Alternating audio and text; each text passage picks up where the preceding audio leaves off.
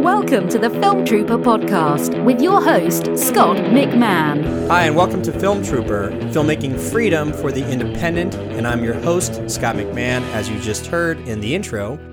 And this episode, this podcast episode, is sponsored by the book How to Make and Sell Your Film Online and Survive the Hollywood Implosion While Doing It. It's available as a paperback, in a Kindle ebook, or an iBook, as well as an audiobook. In fact, you can get the audiobook for free when you sign up for a 30 day trial with audible.com. Just go to survivetheimplosion.com for all the details. Now, the tagline for Film Trooper is filmmaking freedom for the independent. And when I talk about the freedom aspect, it's really that is to be free of any dependency on anything or anyone, which is really embracing the spirit of, you know, being a true independent. So it's just you and you alone or you and a small team that have banded together that have one thing in common grit, perseverance, and hustle. And I can't think of a better guest to have returning with us to talk about the hustle and specifically the hustle of what it takes to make a micro budget film and how to sell it than Alex Ferrari of Indie Film Hustle. it's right there in his name, Indie Film Hustle. Now, some of you may have remembered Alex from episodes number 86 and 87. It was a two parter because once I met him and once we were talking, we couldn't just we just couldn't stop talking. or let me say, I couldn't stop Alex from talking. And I say that with all, you know, you know, fun because since I've met him having come on the show, um, we talk like almost every week and he's become a, a, very good friend of mine and together just you know talking about independent film and how we can you know help others and help each other and all the stuff that we're trying to do um, moving forward in this ever changing digital landscape. And so it's really exciting to have him come back and return to the show to share with us this new project he's working on, and we can dig deeper on what it means to make a micro budget film and then eventually how to sell it, how to market and sell it. And if you know Alex um, on his site on Indie Film Hustle, you know this is the stuff he just you know thrives at. And that's one thing I've noticed. I've seen him come onto the scene, and I've seen him apply so many different marketing strategies and techniques to great, great results. And I'm learning a lot from him, and I hope you too will learn a lot from this episode. So without further ado, here's my guest, Alex Ferrari from Indie Film Hustle, here on the Film Trooper podcast. Tell me about This Is Meg you know, what is this film and why do you want to make this? Well, This Is Meg is a reaction to 20 years of trying to make a feature film. to be honest with you, I um I, I was uh, attached to another project a little while ago, and it kind of fell apart. And I've been attached to many projects in my career that fall apart, and I finally decided to uh, to make something on my own. And I know that sounds kind of like, oh, well, a lot of people do that, Alex. Why, like, why did it take you so freaking long to yeah. figure that out? Well, the thing is that there's a reason why I don't have, you know, 40 short films or, uh, you know, three or four features under my belt because I always have a level of quality that I always like to have on my projects. And also, I always put a tremendous amount of obstacles in front of me. So I made making a feature film this huge, monstrous epic thing like it's a feature film like it's this monstrous thing and i finally decided uh, well I, I actually called up a friend of mine um, a filmmaking friend of mine uh, and I, I told him what happened with the project and he's like dude you should like look up a couple of directors and see what they're doing. And i'm like well who are they? It was just joe swansburg lynn shelton and mark duplass. Hmm. and and I'm like, all right. And I, I'd heard of, of them, but I never really studied what they did and how they did it. And they came from the mumblecore movement, which is basically just grab a camera, don't care about any technical aspects whatsoever, and just make a movie. Yeah. And I started watching some of these movies. And again, these movies were done in 2007, 2008 with, you know, really low budget video camera stuff. But I just kind of saw the freedom that they had. And it kind of, I, I, I had an epiphany. I'm like, wait a minute. Why in God's green earth am I – throwing all these obstacles in front of myself to make a feature film. Like, why don't I just go grab a good camera? There's a lot of great ones out there that are affordable. Hell, I own one. It's a Blackmagic. you know, it's not 5K or 25K or whatever it is now. It's, you know, it's a nice, good quality camera. I've got a lens package that I have. Uh, you know, I, and I'll just start building out the package to see what I need, you know, with a full you know, full cage and full mics and everything like that. So I was like, why don't I just kind of try to do this myself? And um, with that moment, I wrote five treatments of movies that I want to make over the course of the next few years uh, because I got obsessed. I'm like, oh, now I'm just going to make two movies a year. I'm like, it's complete opposite. It takes 10 years to make a movie before, and now I'm just going to pop them out. Uh, and uh, so I, I, I came up with the idea for This Is Meg uh, with Jilly Michele Meleán in mind. Jilly is the star of the movie. Jilly and I go way back. We've known each other for almost eight years now, and we've done a lot of projects together shorts, uh, music videos, uh, commercials, and other things. And um, there's a trust there between us. So when I called her up, um, and she's she's an actress who's been on uh, you know Reno 911 and Mad TV and a bunch of different. You know, she's a seasoned actress who's done a lot of different roles. And I called her up. I'm like, hey, do you want to make a movie? And this is the way I want to make it. And here, watch these movies as reference to how we're going to make this movie. And she's like, it took her probably about 10 seconds to say, yeah, sure, let's do this. Like, i am like, great and it was we just caught ourselves in the right place at the right time. I'm in the right moment and headspace to where i am. She's in the right moment and headspace where she is. And there's a trust there um, that doesn't come overnight. So that's something that i've been you know, nurturing over the last 10 uh, last almost eight years uh, relationship. So i said well why don't you call your friends? And she has a lot of amazing acting friends um, and she cast the whole movie probably within three or four days. um, uh, basically, she just called them like, "Hey, we're making a movie. We need you for a day. Come out." They're like, "Okay," and it just kind of worked that way. So within three or four days, we had pretty much an, a ridiculous cast. Um, and now I know you're going to ask me the question, Alex. Well, how did you write this script? actually, actually, I was going to ask you about.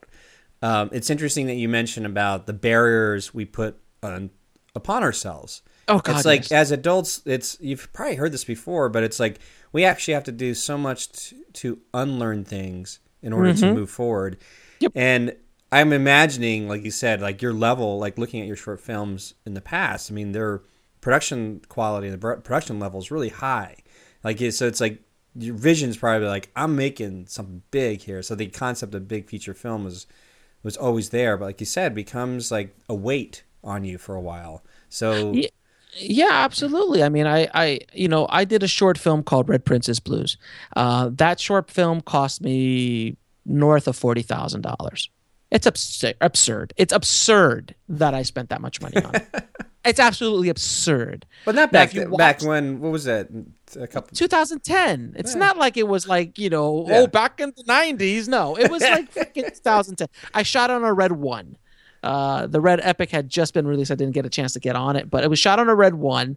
I had an obscene cast. I had an obscene crew, um, a lot of favors, uh, and it still cost me. It was just such a bloated project. It was so bloated, but the but the the material called for it. It was a very stylistic, very big, comic booky you know, just big world. I literally was creating a world. Mm-hmm. And um, I was attempting to do something big. And you know what? Sometimes you attempt to do something big and sometimes you make it and sometimes you fail. Uh, I really enjoy the film. I would do things a million times differently today. I think all artists will say the same thing, generally speaking. Um, but it, it, kind of showed me. Uh, and I really done, I think maybe one or two other little projects on narrative, like my own projects since then. Um, and I really just kind of, just it was always this big thing. Like every time I have to do something, I'm always swinging for the fences. Mm-hmm. And I think a lot of filmmakers have that swinging for the fences mentality where if I can make this one short, that's the one that I'm going to get called by Hollywood and I'm going to go make, you know, the next Marvel movie because that's how it worked for some other guys. Um, or I'm going to make this feature and it's going to win Sundance and I'm off. And they kind of swing for the fences and they put so much pressure on the projects and so much pressure on those films and on themselves that it, it affects those movies. Uh, and when when I what I learned from um, from Joe Swansburg, from Lynn Shelton, and from Mark Duplass is that they didn't have those pressures.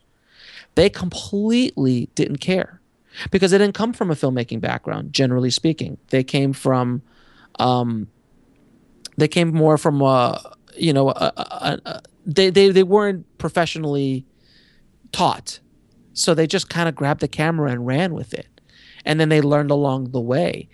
And that freedom allowed for them to do some really cool stuff. And you know, their work is not for everybody. Like it's not supposed to be. It's not a mass marketed film. They're niche art house movies. But they began to build momentum. And then now all three of them have very good careers directing. You know, Lynn directs television shows and does her features on the side. Uh, Mark Duplass is, you know, huge right now. He's acting and he does produ- production. And Joe just keeps making movies. Like I think at one one year he made six feature films, six feature films in a year. So he literally just didn't care. You, you could just tell he's like, just screw it. I'm gonna. and he actually said this in an interview. He's like, nobody's paying attention to me, so I'm just going to become prolific. so eventually, someone's going to notice me. He's made like 30 feature films in 10 years. Like it's obscene the amount of movies he was able to make. And he was selling them. He was selling them to IFC. He was making a little bit of money. And then he actually broke down in an interview like how much he made per movie.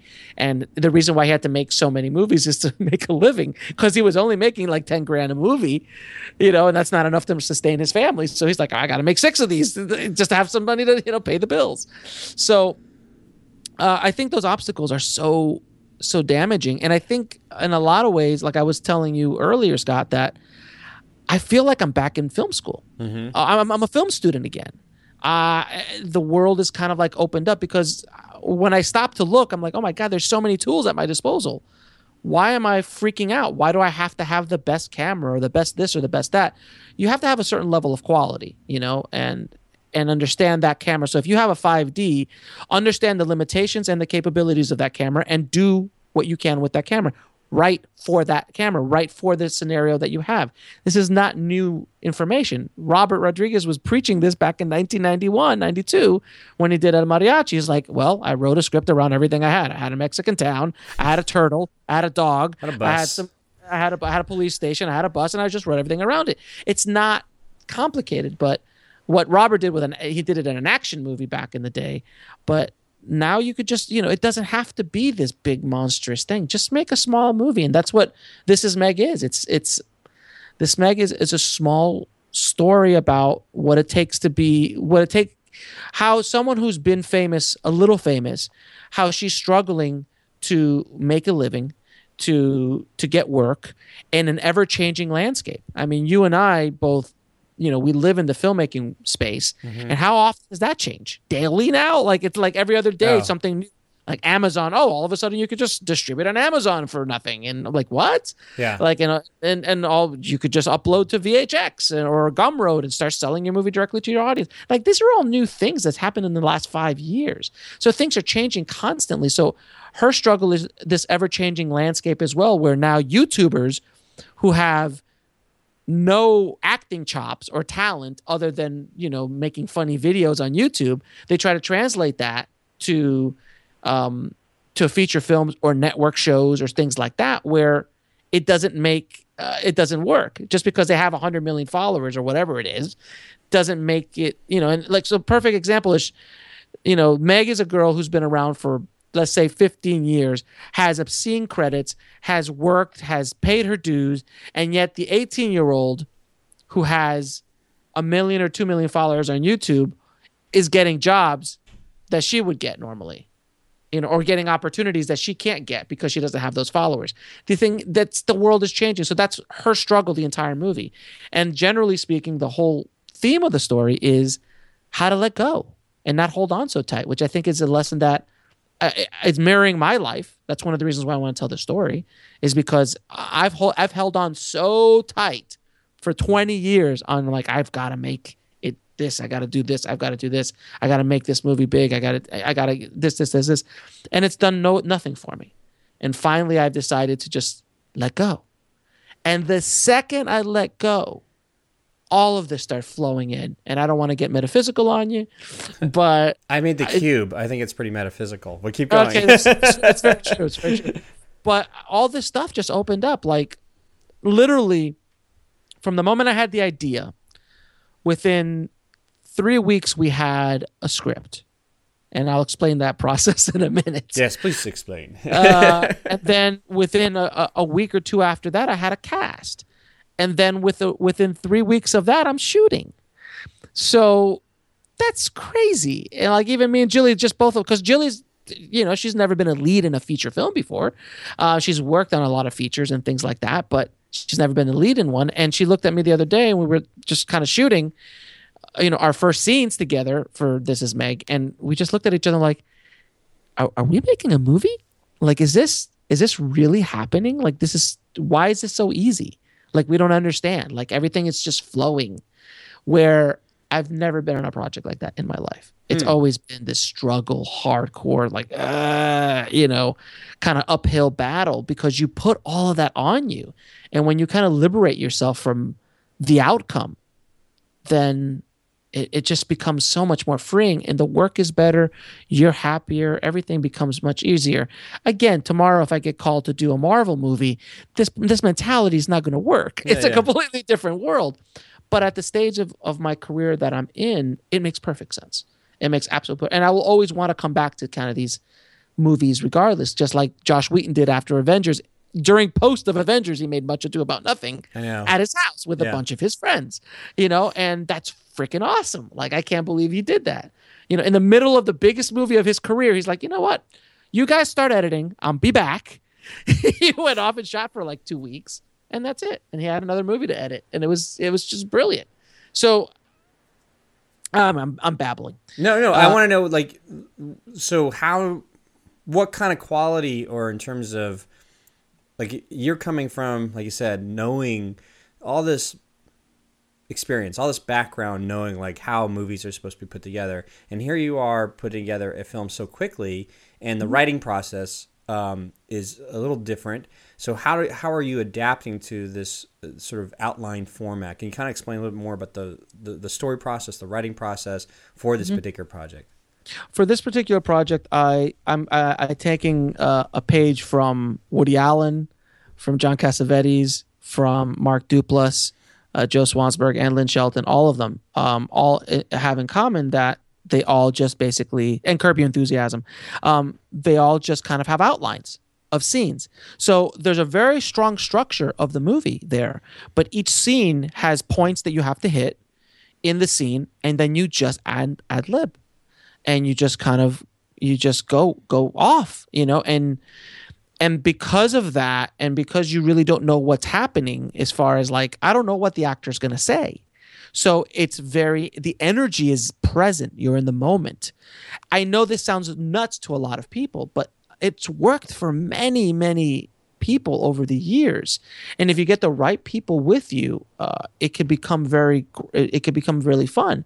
So curb your enthusiasm any fans of curb your enthusiasm out there the entire show was written like this. Like he literally just did out they just did just ad lib ad lib and just go off on things and he would find he would find it in the editing room and that was the process. That was the process of curb your enthusiasm. And there were some jokes that were written and things like that but generally speaking it was all very outliney.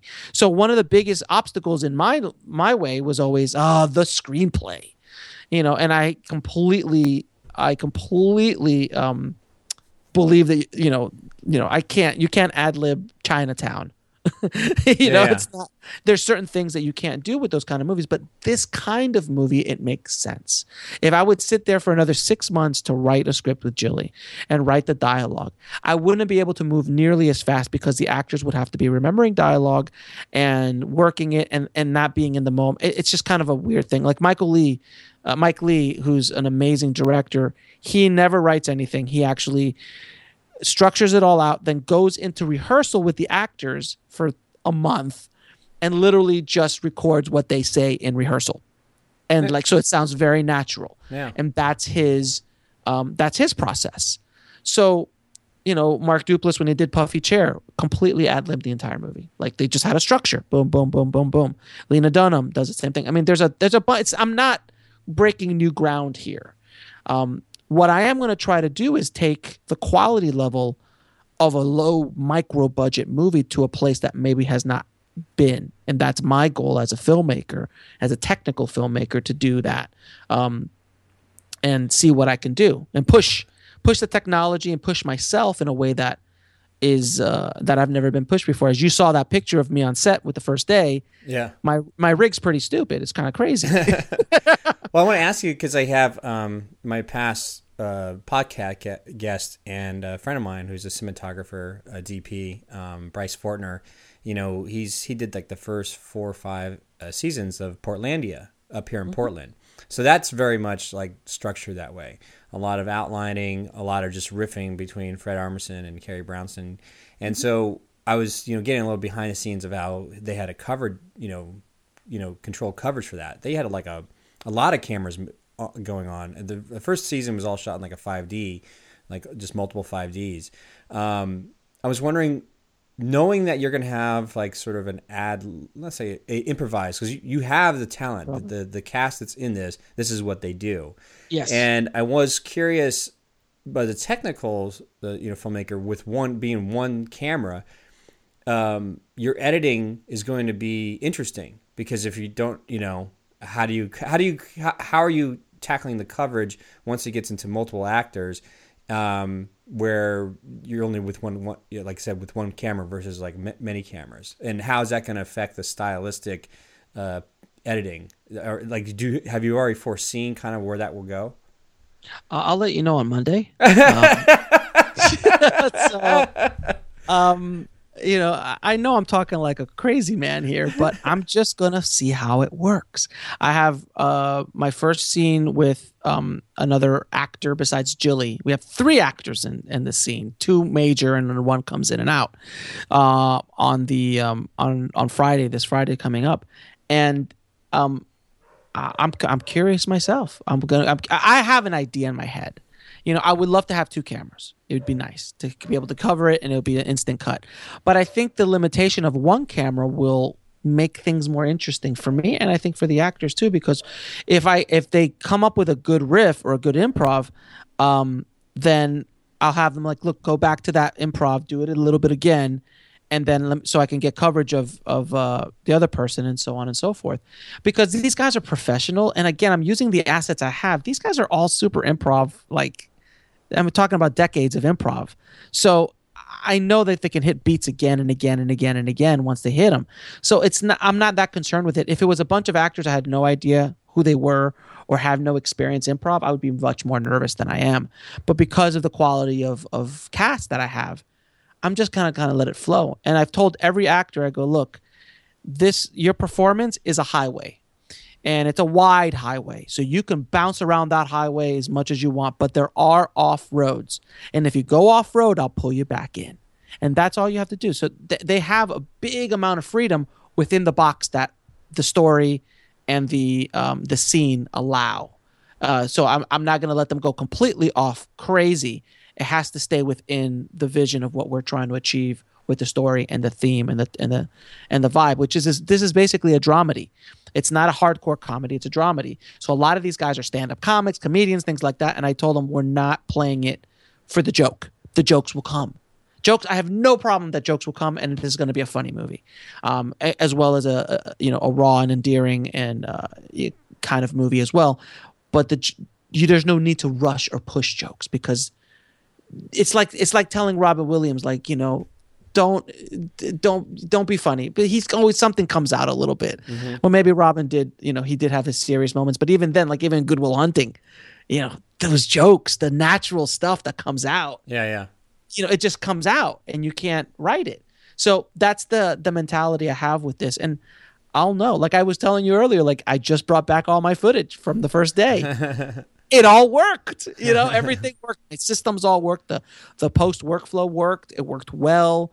I color graded it. Um, and as far as the coverage is concerned, as far as lighting, because I'm also the cinematographer on this, um, on this movie, because I'm nuts. Yeah. Um, the this the lighting scheme is going to be very lighting for the scene and not for the individual. And then maybe sometimes I'll go in, I'll, I'll move a light a little closer for maybe some certain co- coverages. But I'm the colorist as well on this. So because I'm the colorist, I have a very confident viewpoint on the cinematography because I know I can save myself and I can achieve looks in post that I might have either screwed up on on on set or uh, or just because I have such a beautiful, clean, big raw negative, if you will, I can achieve almost anything I want in in uh, in post production. You know, it's I don't think we're winning an Oscar for cinematography, but it's going to look pretty good for what we're doing. And again, we're shooting on the Blackmagic 2.5K camera, cinema camera. I didn't even want to go 4K because the 4K was a little too too much workflow for me uh, as far as file size. It would have to, I would have to get more cards. I would have to get more downloads. So for this, it's fine. 2.5 is perfectly fine. A 2K master is more than acceptable. And if I need to bump it up to 4K, my God, that means we've sold it, um, and we're making lots and lots of money with it. There you go. Uh, it, it almost sounds as if when you have multiple actors going with the one camera, um, my instincts tell me that you just want to grab as m- many uh, reaction shots of the other actors when the when the the other act whoever the actor is is delivering majority of the dialogue just to you know cover your Cut. butt cover your butt in editing for sure you know mm-hmm. especially if this is the style that you're going for in terms of um, no structured uh, script or dialogue it's like you got to oh, just yeah. capture and uh, as much as you can. And then the entire movie is going to be shot handheld.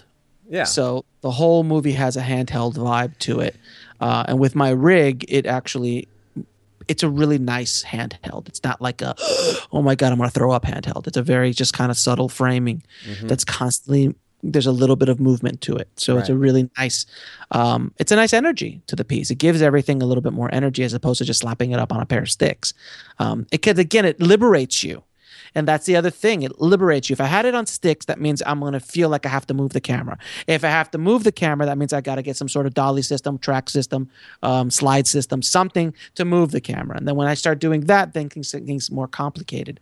I slimmed it down to the bare essentials. And that's something that any filmmaker out there listening to this has to think about when making their project short, feature, whatever. Slim it down to what you really, really need to make this happen. I need a camera, I need lenses, I need a, a rig that's going to be usable, like a, a, cage of some sort.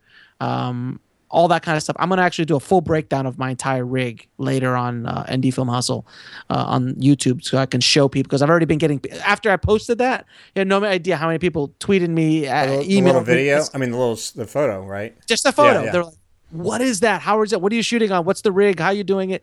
All that kind of stuff." Because it's like, I think all of us as filmmakers are always looking like, "What's the secret sauce?" Like if I just shot with that, I can get this, you know, and I'm always looking for that too. So when I decided to start looking how I was going to shoot this, you know, I can go right now, I can get a red for this entire shoot for free. I can get an Alexa for free uh, because I have friends, I have connections, I have relationships with people. I chose not to have any of those because it's too cumbersome for this project for this kind of project. I won't be able to run it myself. There's a lot of things that come with it.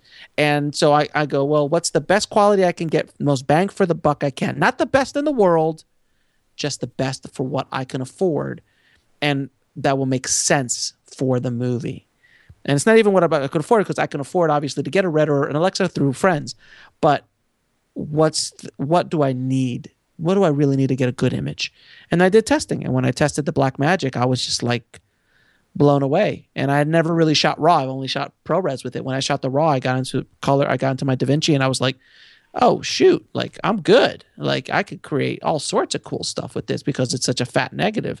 A lot of stops and stuff like that. And my first scene, as you saw some clips from my pitch video, was bright sunlight on white. and nothing was blown out. Yeah. Nothing was blown out, you know, and it's not like I, it, all the information was there, you know, so, and I had one light. I had one China ball, one 350 China ball. that was it. And open windows. That was my lighting scheme of the day. And I would just move the China ball in and out depending on how close or how far I was from from Jilly uh, in the scene. Was so, it a daylight bulb? Yeah, yeah. Daylight bulb five. I think it's fifty six hundred k. I'm not sure. I think it's mm-hmm. a fifty six hundred. It's a photo bulb, um, and it's a twenty four inch uh, China ball, and it's beautiful. And I just got. I'm. I just ordered uh, some uh, LED panels uh, that put out about six hundred watts. Yeah. Uh, of light. Um, very. If I. T- I mean, it, it costs seventy bucks. I mean, seriously yeah, yeah. Uh, and very well reviewed. Yeah, I'm a, I'm a, I before I buy anything, I, I check 15 review sites. I check YouTube. I, I I do a lot of research before I buy anything. That's how come I was able to buy my rig. I'll tell you what, my whole rig runs, not including the camera, which I also got on on eBay cheaper than normal, but uh, I got the whole rig. I think with batteries and everything, under two grand. Wow. Yeah. For for an entire rig with Yeah. a with a support bowl, you know, so I could put it around my waist and and and last all day. I lasted six hours and I didn't really feel. I felt a little bit sore, but nothing like like if I was really hand holding it the whole damn time. Right, right. Now, knowing you, it's uh, you know, just making the movie is not enough. Like, what are you planning for the release, uh, marketing?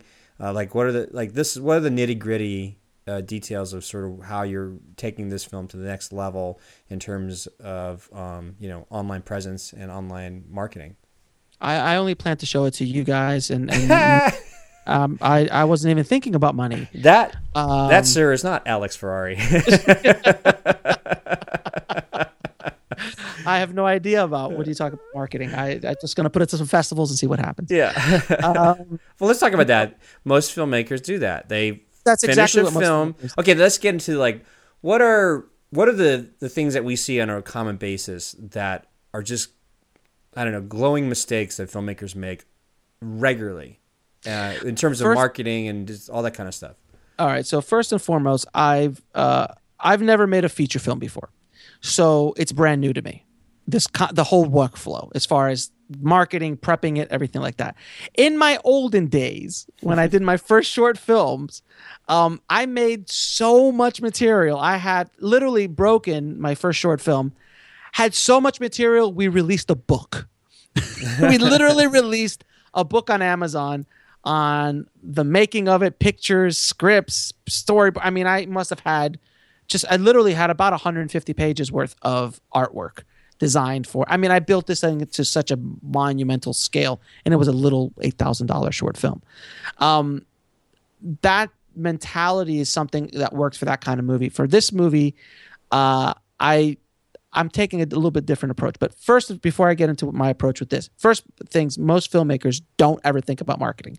They don't ever think about how they're going to sell it. They don't ever think about how they're going to promote it or how they're even going to get the word out on it. They have no idea, none whatsoever. I've I've finished uh, over 50 movies in my day, meaning uh, feature films that I've either color graded, post production, supervised, edited, um, or um, colored, and it is it's blaring to me and it's so sad to see it was one of the reasons why i opened up indie film hustle because i kept seeing filmmakers come through the door spend sometimes hundreds of thousands of dollars sometimes even millions of dollars with a-list cast have no idea what they're going to do with it. None. None whatsoever. They just try to they just try to go down the the pipeline of traditional stuff and they just had no idea how to do anything. They're so focused on just finishing it that well, because it was a monumental task. And again, that's the whole process of the monumental task of making a movie. When you need to have this, you need to have this crew member, you need to have this thing and this thing and this thing. And a lot of times you don't. And again, it, te- it all depends on the story you're trying to tell. If I was telling an action movie, this might not work as well. The storyline, uh, this this way of that I'm shooting it. But I've designed this movie specifically. My next movie is designed this way as well. I have probably, and that one's a, it's, it's a level up, and then the next one after that is another level up. Meaning I'll probably need more people, a little bit more money to make certain things happen till I get to the fourth one, uh, or the fifth one that's going to be much bigger, where there's going to be I have to go to fly out and locations and things like that. But I'm doing it in steps, and I'm not trying, and not one of these movies I'm throwing all the weight of my entire career on. I'm just making the work. I'm just doing the art. I'm just doing the art. I'm creating the art and doing the work. so why, so so why wouldn't you just like finish it and enter it into film festivals and see what happens? Well, because filmmakers, because I know you laugh because you and I both I know what you're going to say, but I'm just curious. I was like, I'm going to ask you that. Why wouldn't you just do that? Because that is really the only plan that most filmmakers we know or out there. They finish something, they want they get want to get into some film festivals and see what happens. So why wouldn't you want to do that? because you you leave the control of your movie to an unknown entity and it's unquantifiable it's uncontrollable you can't control what sundance Slamdance, Tribeca, South by Southwest, Austin, any of any festivals are going to do. You might be a, a festival darling. You might never get a festival screening because your movie doesn't fit in there. And there's a whole course on this that me and uh, Chris Holland from Film Festival Secrets created just specifically about film festivals and the entire process of film festivals, um, about submitting and so on. So there's there's you're you're leaving your your your um your destiny up to somebody else. And I'm not that kind of guy. I'm the kind of guy that likes to have control of his own destiny. Um, and that's why I've been working for myself for the last pretty much the last 20 years because I like to control what I I don't want somebody else telling me what I can and cannot do, especially with my art. And I'm not going to leave it up to somebody else. Hey, don't get me wrong. When this is Meg is over, it's going straight to Sundance. It's go- and there's a reason why I started shooting it now because I'm prepping it for Sundance because I'm like one of every other filmmaker out there making their movie. I'm going to submit it to Sundance. I'm going to submit it to Slamdance. I'm going to submit it to Cannes. I'm going to submit it to uh, uh, Toronto's too late, but um, to South by Southwest, to uh, Tribeca. I'm going to submit it to all of them. Of course, why wouldn't I? Um, because I think this movie makes sense for those festivals and there's a chance that it could get picked up because of many different reasons. But when you as a filmmaker just make a movie, finish it, and submit it to festivals and hope and pray, man, you're taking such a huge risk because you've you're risking all those people's money that vested in your movie. Uh, if you're doing it, if you're independently wealthy, go God, knock yourself out, do whatever the hell you want. If you've crowdfunded your entire movie and you don't really care about how much money it makes, fine, do it whatever you want. But if you're like most of the other one, most of the rest of us, and even if you crowdfund the movie, you still want to make money with the movie because a movie that doesn't make money is not going to get you a job later if that's your goal. If your goal is to become a working filmmaker, um, if your goal is just to create art and put it out there, then my God, go for it. So how do um, you mitigate the risks if you? How do you take more control in your hands? Um, you create you create an audience. You create an audience is something that you preach out from the top of the hills all the time. You've got to create an audience. Uh, you have to and, and and that takes time guys it doesn't it doesn't happen overnight you know the audience i've built up with indie film hustle it's it's taken me obscene amounts of time uh, and obscene amounts of energy to do so and that's my audience my audience is the indie filmmaking uh, hustle audience my tribe that i'm hoping will support what I'm doing, and I've and at the end of the, I'll talk to you guys later about what I'm doing for um, for filmmakers as well with This Is Meg, but uh, that's my audience. So I'm hoping that that will happen, and I I've actually created an audience based around a brand and myself because the brand is associated with me so closely that it's both of us, uh, as opposed to creating a, following based on a movie because when you do a movie, it's at, at the end of that road. What do you do with that audience? How about if you make a comedy first and the next movie is a horror movie? Well, that audience might not want to travel with you. But if you build an audience around yourself as a filmmaker or a production company or a brand of some sort, then that company or that that those fans will follow you project to project to project, um, and go from there. So that is the that's step one is to create that audience. Step two is start engaging with that audience and start building this audience up uh, in a way that when you're ready to make a movie, that you can start asking them for help with it.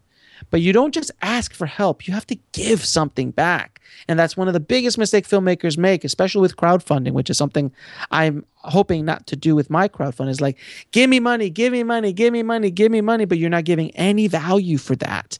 You the, the whole I'm a starving filmmaker thing, no one gives a crap. Mm-hmm you know that that was cool like 10 years ago eh, when there was five guys doing it.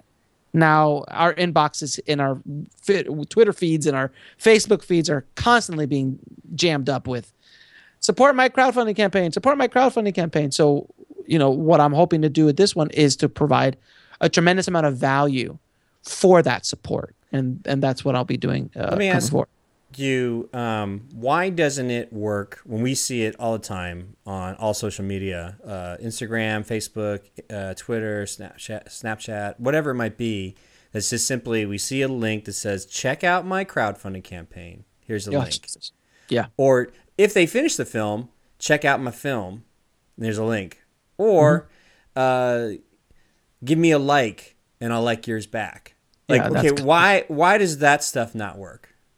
Because it doesn't. It- because it. No, I, no, no. I I mean, I I mean. No, no, I want to get into the psych. The I want us to dig deeper in the psychology why that doesn't work. So which one first? Uh, either one. Like if we see that, because we see it all the time. We see. Okay, so please support my campaign. yeah, this is the Uh, I- campaign I- one. Okay, so basic ba- ba- basic social media 101.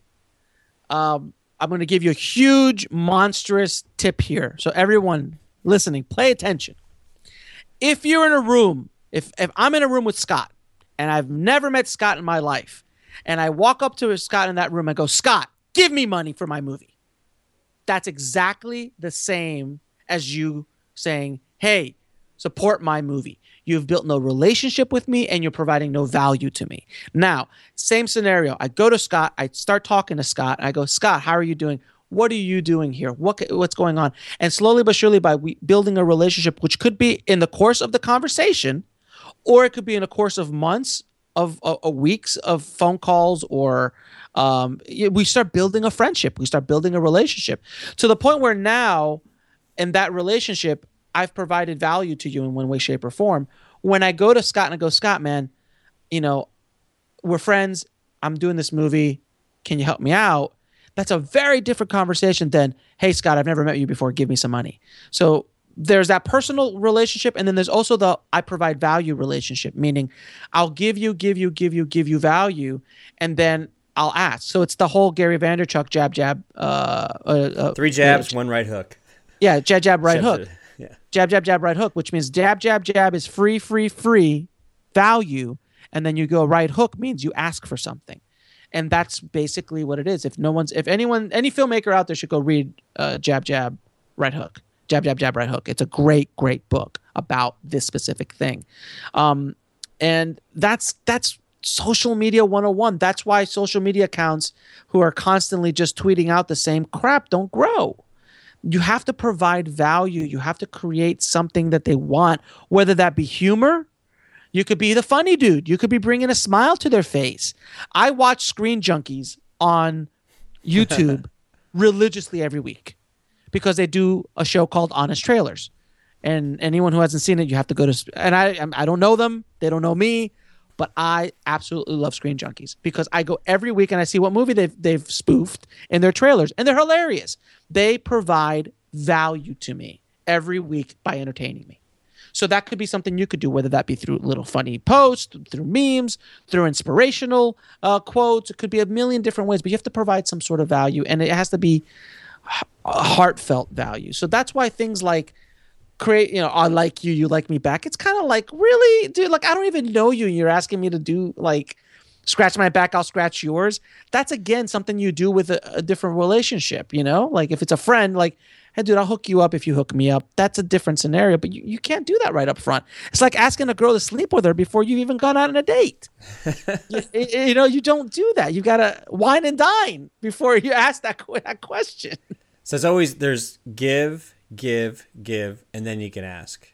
Um, Yeah. And like so, the other things that you mentioned, like Screen Junkies, they provide value. It's funny and it's it's quality, you know, content. Um, so if somebody had like a, um, I did an interview which I have to still release the the podcast episode, but they did like a family film about dogs and animals and stuff like that. So they They're going to be they're going to be huge by the way. That's going to make millions of dollars. I'm not joking. like I've been told everybody like you want to make money in the movies business? Make movies about dogs and family movies about dogs. there you go. I just that's it. No, you make family movies about dogs, sold. So before they even make it, if they had um, like on like Facebook and- or Instagram, they're just sharing cute pictures of dogs Yep. and puppies. Done. So it's give, give, give, and then say you can give the ask like, "Hey, we're actually making our own movie, a With a family movie about a dog. Would you please say, you know, we encourage you to take a look at this uh, link." You know, that way it's like, "Oh, I've seen this person. I like this person. Every Yep. time they share something, yeah, I'll take a link. I'll take a look." So that's what you're saying about give, give, give, and then ask. Oh, So, so anyway, please. But also, with all this said, Scott, and, and this is something I want to really uh, impress upon the audience. The, the everything that I talk about, everything I talk about on Indie Film Hustle, everything you talk about about building your audience and things like that, this works up to a certain level. So, in other words, unless your audience is at a massive level, like a Tim Ferriss or a Pat Flynn or one of these big internet marketing guys or, or Gary Vaynerchuk who has millions of followers, your followers will be based about how much money you can raise or how many things you can sell as far as selling your movie is concerned. So if you've got 2,000 people on Twitter and you have a half a million dollar budget film, this is not going to work with you. It's not. This concept will not work. You will not make your money back.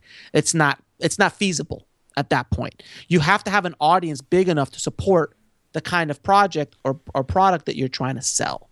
So with me, I'm making a very let's call it under a hundred thousand dollars uh, movie um, that it's uh it's something that's doable in this marketplace. So as a distribution plan for me is we're going to make our movie. We're going to submit it to some film festivals. Uh, we're going to um, we're going to submit it to some film festivals, and we're also going to start seeing how that that track works. We'll reach out to a few distributors that we know, see how that track works, um, and then we'll also start distributing it ourselves, um, leveraging hopefully some film festival screenings and selling it ourselves. And the way we're packaging it all up, hopefully we'll be able to make our money back and hope not only make our money back, but make a hopefully a profit um, and be successful. So if I can make three or four times my money, I'm if I can make double my money, I'd be ecstatic. That means yeah. we've succeeded. If you can make your money back as a filmmaker, you succeeded, but that's not sustainable. It's about hopefully doubling or tripling your money, if not on onward and upward. You know, I've been able to monetize my short film Broken for 10 years yeah. and I'm still I'm still monetizing it, you know, and it's a little short film. So that's that plan. Go ahead, sir. I was going to ask you with Meg. So, what is the? Or this is Meg, the movie. This is Meg. What um what do you have in store for you know value that you're going to give more value? So everything we just talked about. How are you applying this to your this next movie of yours? Well, this is Meg. I'm going to do something that I haven't seen before. Um, and I'm sure it's I'm sure it exists out there, but not in today's world. Um, where I'm going to give the uh, the audience or the members of this membership site. We've created a membership site called the Indie Film Syndicate, which is uh, an access to not only about 40 hours of online filmmaking courses and um, marketing courses and social media courses and the film festival courses and all this kind of stuff, uh, but you'll also have a window into the making of This Is Meg, and not as a like passive behind the scenes kind of DVD extra bullshit. Sorry, didn't mean to curse. Um, it's okay. But I'm I'm, okay. I'm, that kind of a podcast. oh, oh, you're Rosser. Sorry.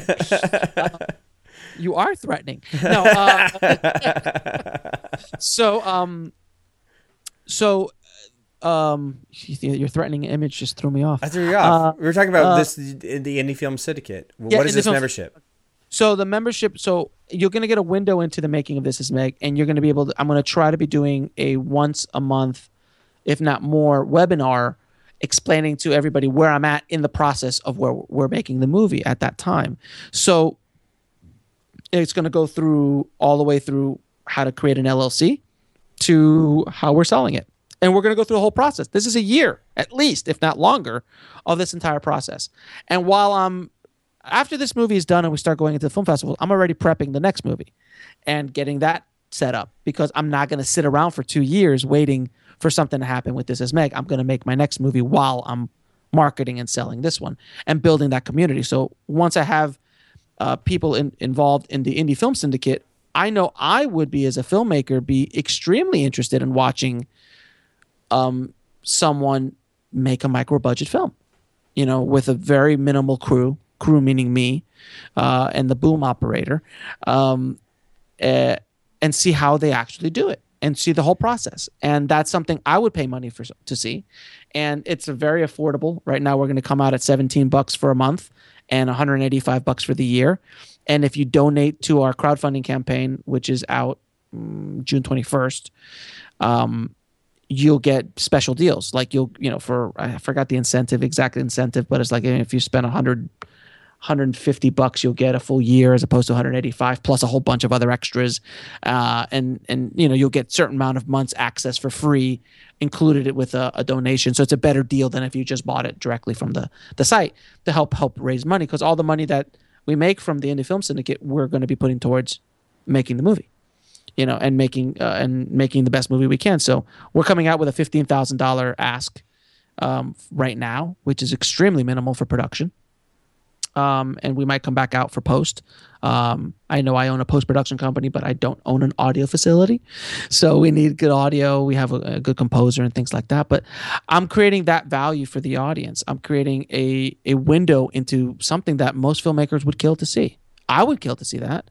Um, so I'm hoping that other filmmakers will be uh, interested to see not just the making of it, the technical making of it, the marketing of it, the explanation of the mentality of why I had a photo shoot for the poster before I ever had the script finished. You know, that's my mind. Yeah. like for me, it's not a movie until it's a poster. that's like that's my mentality. And now because of that imagery that I was able to create, now the film is being taken a little bit more seriously because oh there's a poster it's so it's so weird but it's psychological because you associate a, a, movie poster with a finished movie. So when you have a movie poster at the beginning of a process people start taking it a little bit more. Seem like oh this seems like it's going to happen because there's a poster. Um, you know which is bs in a lot of ways because i you know you can spend money to make a poster and the movie will never get made. There's many of that over the years but for for me for what i'm doing it makes sense. And it's always made sense for all my projects. I've always had movie posters before the movie was ever even finished. So that's yeah. how I provide providing value. Yeah, a lot of filmmakers probably you know the worst like here's some worst mistakes for um, you know developing posters is grabbing like frame grabs from the actual movie. Yeah, oh. it's uh, it looks terrible. It looks cheap. Um, yep. I mean, if it's not to say that it can't always be that way, but most of the time, I think like ninety five percent of the time it works that way. Um, most of the time, a doing it properly, you do have a separate photo shoot um, for the, the design of the poster. Um, I don't know your experience. Is that what you've seen yourself? Oh yeah, I've seen. Oh god, the posters I've seen in my life are just oh my god, just horrendous, horrendous stuff. And you have to understand that the the world out there is going to look at your movie through your poster and your trailer. Those are the two things. Those are the two fishing lines. The the um, the things that people will look at for your movie and and and, and check to see if it's even worth their time to look at is the trailer and the poster. If those two things don't look polished, you'll lose 90% of your audience right away because there's just too much noise out there. So that's a big distinguishing factor. So like I get constantly emailed and messaged posters and movies to promote and when I look at the uh, the first thing I always look at I'm like if they send me a poster I'm like nope. Not even to look at it if they didn't take the time to make a good poster, I'm not gonna I'm not gonna look at it. Because generally speaking, if you didn't take time to make a good poster, that means you're not taking the whole craft seriously, in my opinion. Because even the best Academy Award, Sundance winning movies, they all had a decent poster. And it doesn't have to be a huge monstrous thing. I mean, I know of a movie that won Sundance that took a still screen from from their movie and it worked. So, but it was perfect it was a perfect scenario. Would i use that for a theatrical release? No. But it looked professional. It looked like a designer did it.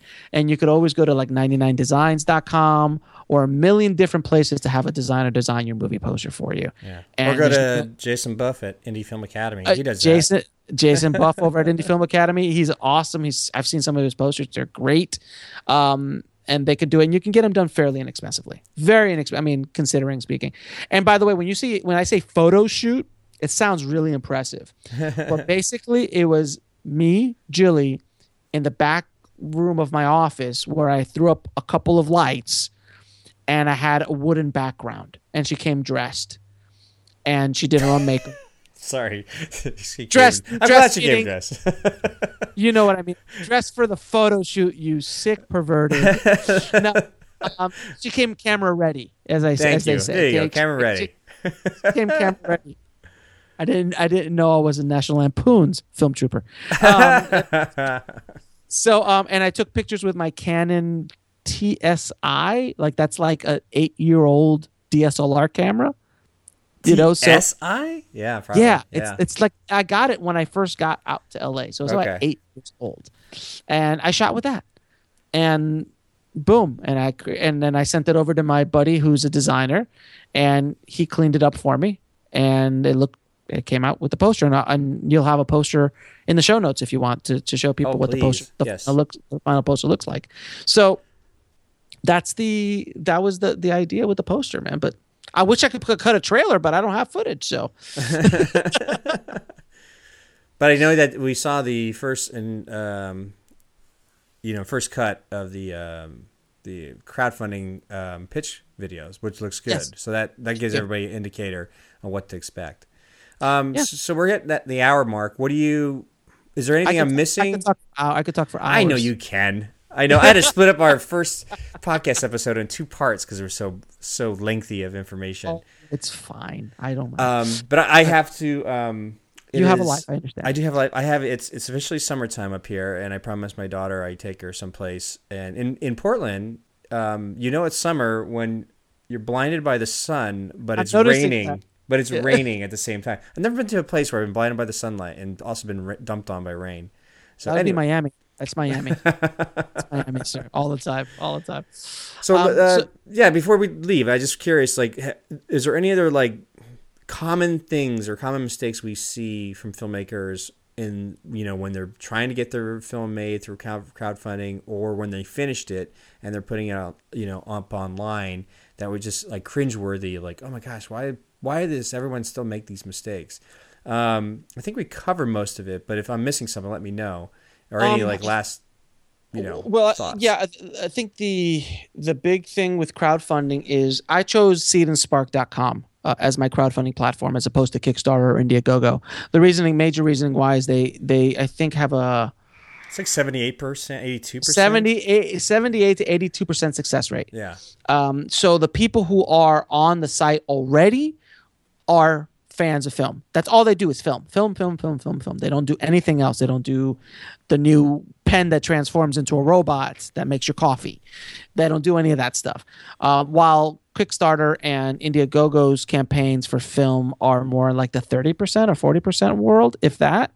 So um, I chose Seed and Spark because of that, and they have a very unique platform as opposed to getting wish list stuff, as opposed to like people could donate houses and gear and you know mm-hmm. food and all that kind of stuff to the process. So it's it's unique in that sense, much more than Kickstarter or Indiegogo. So I've never gone through a full campaign myself. I'm going to launch it on the 21st. Uh, you guys saw the first video. You had some notes for me, which I am addressing, and um, we're gonna we're gonna send it out and see what happens. Uh, I'm going to. I, I have no idea. Now how, I know you in terms of like when you say like we're gonna send it out and see what happens. But no, I know you because you will be like, I will send it out, see what happens, and the reaction and the feedback we get, I will make adjustments. Oh, God, that, that, that's the that's the difference of like somebody like, oh, we made a film, we're gonna throw it up and see the film festivals and see what happens, and that's all they have. Like that's they, they, there's no like uh, plan after that to adjust to the feedback they get. Like if they get like nothing happens, then they actually just nothing happens. I've seen so many filmmakers just stop at a point where it didn't go to plan. It, like the the golden, you know, the, the, red carpet wasn't laid out for them. Everything like that didn't happen, and they just sort of stop and they don't know where to go next. But no, I know you, and like whatever happens is your indicator of how to adjust, pivot to make the next move. So, mm-hmm. um, oh, there's no, there's no question. I've been, you know, running indiefilmhustle.com. I, I've I've learned that technique and that skill very well is to pivot and learn. And I'm constantly looking at analytics and what's working and what doesn't work. And when something works, I double, triple, and quadruple down on it, as you know. Uh, and when things don't work, I don't do it again. So uh, this is gonna, this won't be any different. Uh, mm-hmm. I'll see what works. I'll see what doesn't. I I'm hoping that my angle of the indie film syndicate will entice my audience um, to help because it's tr- it's it's obscene amounts of value. Like it's so ridiculous the amount of value it is. Even if I didn't do them, this is Meg stuff. I mean, you're getting access to 40 hours or so of online filmmaking courses, as well as uh, you know a private group where you can talk and, and network with other filmmakers, as well as um, you know doing webinars once a month where you can ask me questions uh, things like that. It's an it's an immense amount of value for very little money. So i think adding that plus being able to be a fly on the wall of a micro budget film in today's world with today's technology is i mean i like I said, I would pay. I'd pay seventeen bucks a month for that. I'd probably just buy the year out that because I would like to see the whole process. I'd like to see the whole thing and see what you learn, and you're going to see warts and all what happens. Like, it, I should be scared to death, Scott. I really should be. I should be absolutely scared to death, but uh, I'm not, and it's weird. You shouldn't. You shouldn't. I made. Yeah, a, I- yeah, I made a film without a crew. A feature Yeah, film I- without a crew. That's It's same, yeah, same Yeah, here. you know. that's where I'm at now. so you're yeah you're you're you're you'll be fine and it is it's liberating it actually unleashes stuff that in you that you didn't think was there like you start seeing things so uh, from a different perspective that uh, it's um, it's exciting so i'm excited for you and i'm excited for because i know i just like i said i know you so i definitely encourage people to check out indie film hustle as well as go to sign up um, for the indie film syndicate membership mm-hmm. because like you said there's gonna be way, way, a lot, way, way, way, way, a lot of value basically going to be available to everybody. So I'll be there. I'll be in the in the community. So we'll see. I know, I, I, I know, I, pr- I appreciate it, man. I, like I said, man, it's, it's, it's really, like I said at the beginning of this, man. It's, it's the second I took away all those limitations and those obstacles, it opened up so much that I can't even explain to you how insane it is. To the point now where just things are just kind of flowing. I'm just kind of moving along, and it's weird. And like, it's just, it's the weirdest feeling as a filmmaker to not feel this kind of pressure, not to feel like, you know, let's just do it. But I'm not doing it in a way that is haphazard. It's very strategic in the sense I'm doing it. Like I know where this is going. I have a I have a clear plan. I'm not just completely shooting from the hip. But the process is is it's within a structure. Mm-hmm. It there's an outline to the entire madness. As most it's organized chaos. It's what it is. It's organized chaos all the way to final output distribution of the movie. And I'm learning as I go, but it's just shifting. I'm constantly shifting things. So like the first shoot I had my China ball. I'm like, okay, well, you know, it would be nice to have a little bit more light in these outside scenes. Okay, well, I'll, let's go look for that. Boom. Oh, you know, and uh, I need to get a sound guy. I'm like, I'll use this mic and th- all this kind of stuff, you know. And, and I'm by, and it does help that I'm doing a lot of my own. I mean, I'm wearing. I, I don't even know how I'm going to put the credits on. I do have I do have by the way if anybody ever wants to look up I do have two aliases I use uh, on projects sometimes because I do um, I do so many jobs on my films and on other people's films to the point where I just started I created two aliases which have IMDb credits which is I submitted them to IMDb so if you ever look up Mongo Wilder Mongo Wilder um, is a uh, is a colorist, uh, an occasional post production supervisor, and then my steady super uh, my steady post production supervisor is um, Jalapeno Humperdinck. No way. Are you serious? Look up Jalapeno Humperdinck on IMDb, and you will see my movies attached to his credits, and actually a few other ones that are not my movies because I just it just it just got stupid after a while to just see the same name again and again Yeah, and yeah, again yeah. and again, and so I just kind of started making up names, and then it kind of stuck now. So those are my aliases for anybody uh, interested to see if like did he really get that up on IMDb? Yes. Oh my god, that's too funny. I, it, the, the the Coen Brothers, right? They edit their movies under alias, don't they? I had no idea that I had no idea Steven Soderbergh shot all of his movies. Yeah. He has another he has an alias, for that. right? and the Coen brothers edit all their movies, and it's different editing. There's a different, Different uh, there's name. an edit, Yeah. yeah, different name that edits all those movies. So it's just you know, it's just the way they roll, and uh, you know, I, I'm hoping to go down the, that path. That would be great. Awesome, awesome. So, is anything else? Uh, any last minute um, sort of you know stuff you want big, or just send everybody to Indie Film Hustle, and there'll be enough stuff. IndieFilmHustle.com so they can find out more information. Or thisismeg.com is the film, right? Yeah. So the the this is where the plugs come in. Okay, give us the plugs. We wrap it All up. right, so wrap it up because you got to go out with your daughter. Um, we've got indiefilmhustle.com, which is the hub for everything. Uh, if you go to indiefilmhustle.com, you will find information on everything else you need. Um, I also have film schools there, uh, online courses, and all that other stuff. Then we have indiefilmsyndicate.com which will take you directly to the Indie Film Syndicate membership site where you can sign up directly if you like um, to the Indie Film Syndicate. And that's going to be ongoing. So anytime there's a new course created by Indie Film Hustle, um, or I create partnerships with other courses, uh, other instructors, which I'm actually bringing in like previews of these other courses so you can add more content to the site and more value to the the members. Uh, i'll be doing that as well. And then there is the thisismeg.com thisismeg.com will be during the campaign directly aimed at seed and sparks uh, campaign page where you can uh, be a backer. And we really greatly appreciate it. And if you want to come on the ride to see how we either make it or screw this up uh, it's going to be entertaining either way uh, and then after that, This Is Meg will go, This is thisismeg.com will go to the thisismeg.com website, uh, an actual official website for the movie. And we are on Twitter, uh, This Is Meg Film, at This Is Meg Film. And I think on Facebook, I will create it at This Is Meg Film. But if you type This Is Meg, it should come up. Nice, nice. I think that's enough of the plugging. I, I'm good. I think we're good. yeah. Thanks for having me on the show, Scott. I really appreciate it. It's always a pleasure talking to you. oh yeah, no problem. I've, it's it's so funny as us talking because we talk uh, on every week. Weekly. This is weekly, Yeah, we- so it's like weird. It's like, oh yeah, recording now. Okay, fine. I think when we started, you're like, are we starting right now? Yeah, we're starting. Fine. All right. All you were let's asking for an intro. You're like, wait, don't you do an intro? I go, I do the intro later,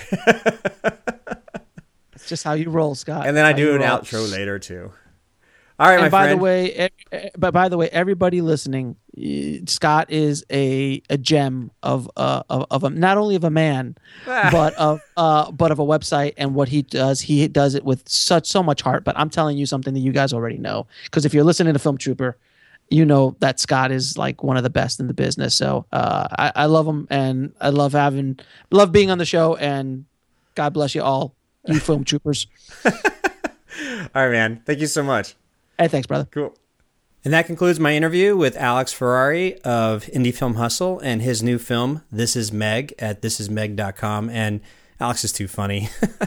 he reminds me of like Vince Vaughn. I I don't know if you've ever heard the story where Jon Favreau had this show uh, called like Dinner for Five, where he brought in filmmakers and actors, and he would just sit and eat, you know, meals and smoke cigars and in this roundtable forum just talk about film and film stories. And he had um, Timothy Olyphant on, and they were sharing this story about um, the premiere of Go. Since the movie Go was directed by Doug Liman, who also directed Swingers, that gave the fame to Vince Vaughn and Jon Favreau.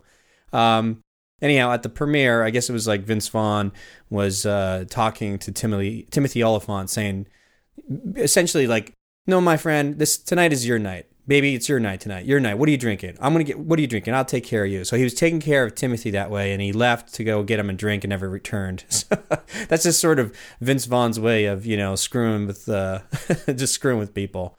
And uh, actually, you know, speaking of swingers and Doug Liman, I I always love this story because what people think is that Swingers was Jon Favreau's first film as well as Doug Liman. And, you know, Doug Liman went on to do Go, and then he created the Bourne Identity series. He did Mr. and Mrs. Smith. He did, um, oh, that Tom Cruise movie, the, the sci fi one where they go back in time. He, he relives a day, Groundhog Day, over, over and over. It's, it's hard because that uh, Edge of Tomorrow, I think it was. But the funny thing is, the poster keeps kept saying not Edge to, Edge of Tomorrow. The poster would read "Live, Die, Repeat." so I don't know what the name of the movie is. Anyhow, the interesting thing about that is that Doug Liman apparently had a feature film that he had made already that wasn't very good, and he never showed it to anybody. It never went anywhere. So when he approached Jon Favreau and said, "Look, I can raise two hundred fifty thousand dollars to make this movie Swingers," however, instead of trying to make the two hundred fifty dollars look like a million dollar movie, which a lot of films back then try to do, and they always fall short just because they just n- never quite had the resources. So something always felt off when somebody watched it. So his concept was to go opposite. He'll take the $250,000 that he could raise. I think he got the money through his dad and so on. However, he took that money and he told Jon Favreau, but let's try to make it look like a $25,000 film. And this is on the heels of Kevin Smith's Clerks, which was made for reportedly $25,000. So the idea is that if you have enough money, if you have like $250,000, but you're trying to make it look like a $25,000 film, then you have the latitude, you have the resources to go to Vegas, to film in Vegas, to shoot uh, bigger party scenes, to, to do all these types of things. But the, the, the grid of it makes it look like a $25,000 film, and it sort of works in your favor. And that's something to think about if you are, you know, approaching your micro budget film. Maybe you want it to look like a film that was shot for $5,000, but maybe you have more money, but that extra money allows all these other things you can do with it. Anyhow, it's just a thought, and I hope you got a lot of value out of this episode. And of course, you probably know about Alex already, but if you haven't, please go check out Indie Film Hustle. He really puts the hustle in everything he does, and I'm sure This Is Meg is going to be another uh, interesting and successful film project uh, moving forward. But as always, before you leave, I don't want you to go away empty handed. If you are stuck trying to make your film right now, then I invite you to go to freegearguide.com to pick up an equipment list of everything that I use to make a feature film for $500 without a crew. Talk about micro budget. Talk about filmmaking freedom. There's the freedom not to have to worry about anybody stopping you from doing what you want to do, which is to make a film, even if you don't have a crew. Again, that's at freegearguide.com. It's my free gift to you.